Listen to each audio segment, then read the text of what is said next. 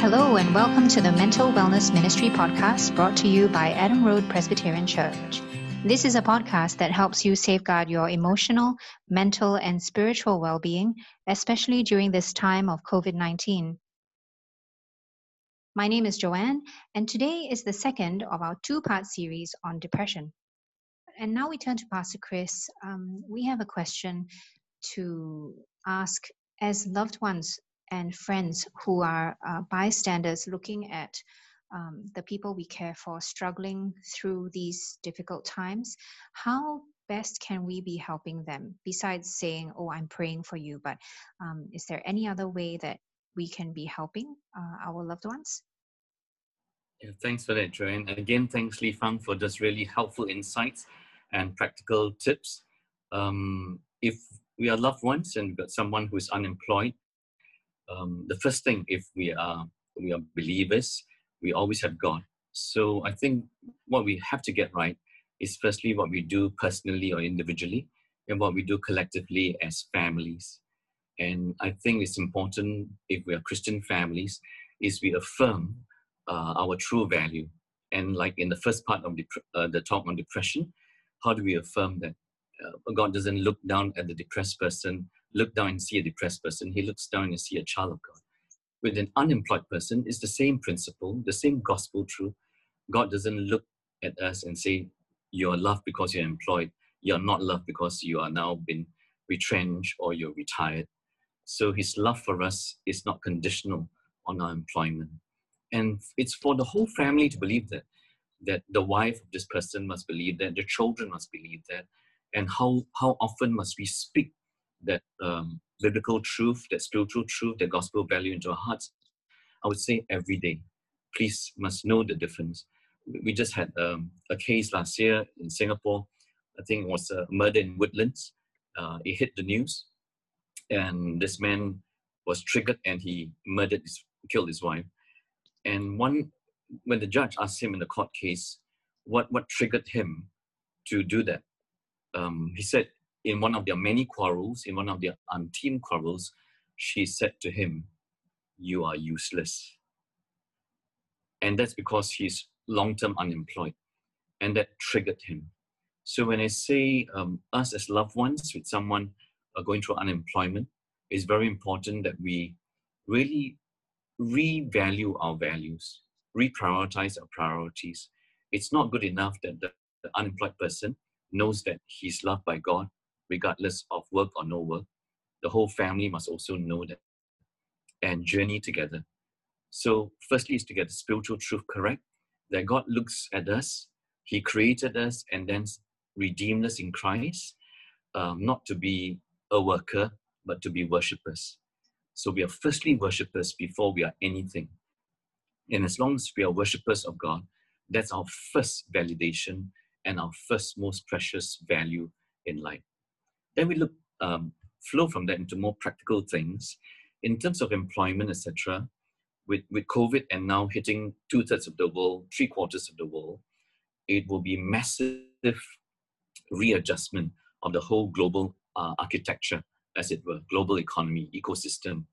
And we need to ask ourselves uh, the unemployment that creeps in now, is it structural unemployment or seasonal unemployment? Structural means a whole industry has died.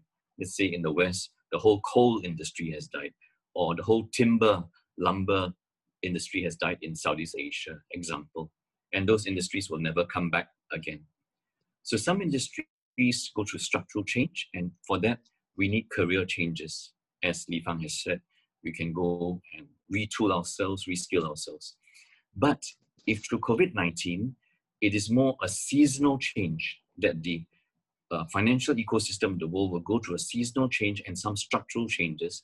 That means the chances of getting back into the same line of work is very high when things bounce back in a six months' time, a year's time. So we just have to pray and wait and be patient practically.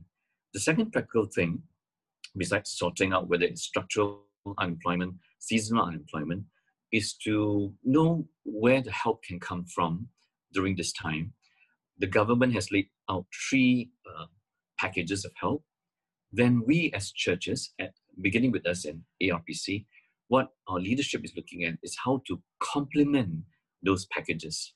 Example, if someone doesn't meet the criteria for help, that household income cannot exceed 10,000, the personal income cannot exceed 3,000, and we don't all fall neatly in the packages, that's where the church can step in and say, yep, you fall in between the cracks, but you, you have needs. And so that's what we are looking at at our budgets.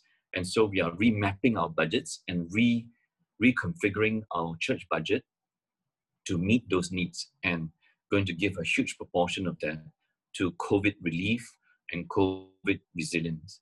So as with the government, we will give, we will tell you this and give you means to access it, uh, assess yourself because everybody needs a certain assessment of your needs for the family, how much you need a month, and then how to access it, how to make it available to you.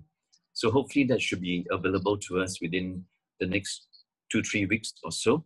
Uh, be prayerful and patient for us as leaders. Last but not least, flowing from the spiritual to the practical is a, a very real one. We may not be employed with a, with a dollar value to us, but we can still be very engaged in activity.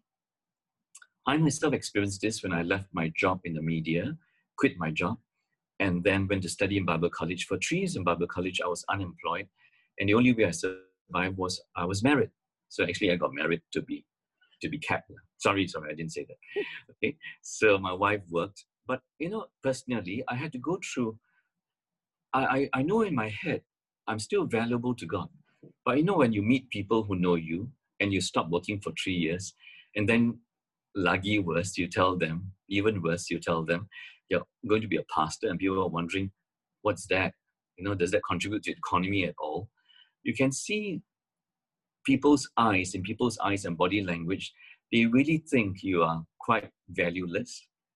So I did walk away from many social situations and family situations, extended family, not my own, in which I could see in the eyes of relatives and people, they see me no up, right? Um, I was not valuable in their, their eyes. And I had to back away from those social situations to ask, to ask God, please, please affirm me and please help me be, be secure. And at one time we were down to very little money. I really felt uh, like a useless man. And it was actually preaching the gospel to myself, reading God's word, that kept affirming that God loves me. So I'm not talking to you about theory, that in God's eyes, He's not, He didn't cre- firstly create us and then finally redeem us to make us the best worker. He created us and then redeemed us through Jesus to make us a worshiper. And that gives us our true value. So we may go through a season in which we may not be uh, employed, but we can be engaged in meaningful activity in people's lives praying for them, calling them, doing doing things to help them, small little things. Okay, I think our time is up. Sorry uh, have spoken a bit more. Thank you. Thank you. Thank you, Pastor Chris, for your encouragement. And uh, as you close us in prayer, could you, by your example, teach us how to be uh, praying God centered prayers, even if we are struggling with a lack of joy um, from whatever we are facing? Um, mm. Please do help us to pray together. Okay, let's pray.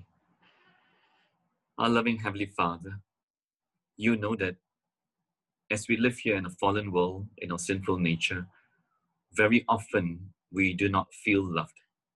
Loved by you, loved by others, and especially through a time of unemployment. And our whole value system comes crashing down. We pray that we will listen to your word, and your word tells us to seek first your kingdom and your righteousness, and all that we need in life as followers of Jesus Christ will be given unto us.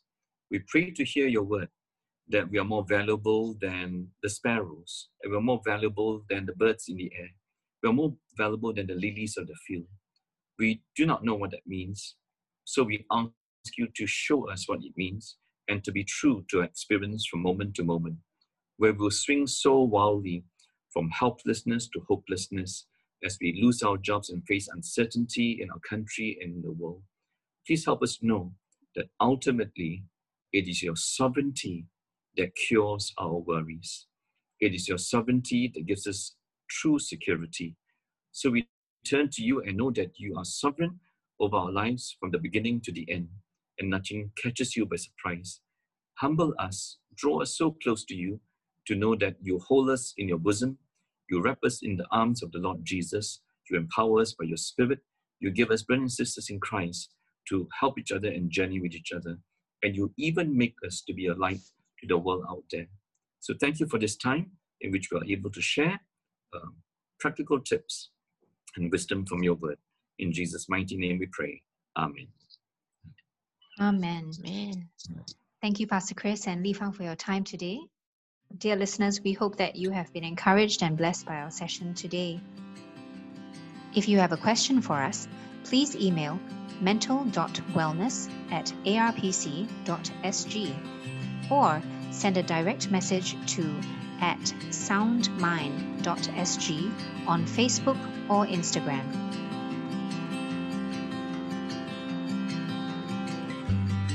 The Mental Wellness Ministry podcast is now streaming on all your favorite platforms. You can listen to us on iTunes, Spotify, YouTube, or Facebook. Tune in the way you like it for your sound bites for Sound Minds today.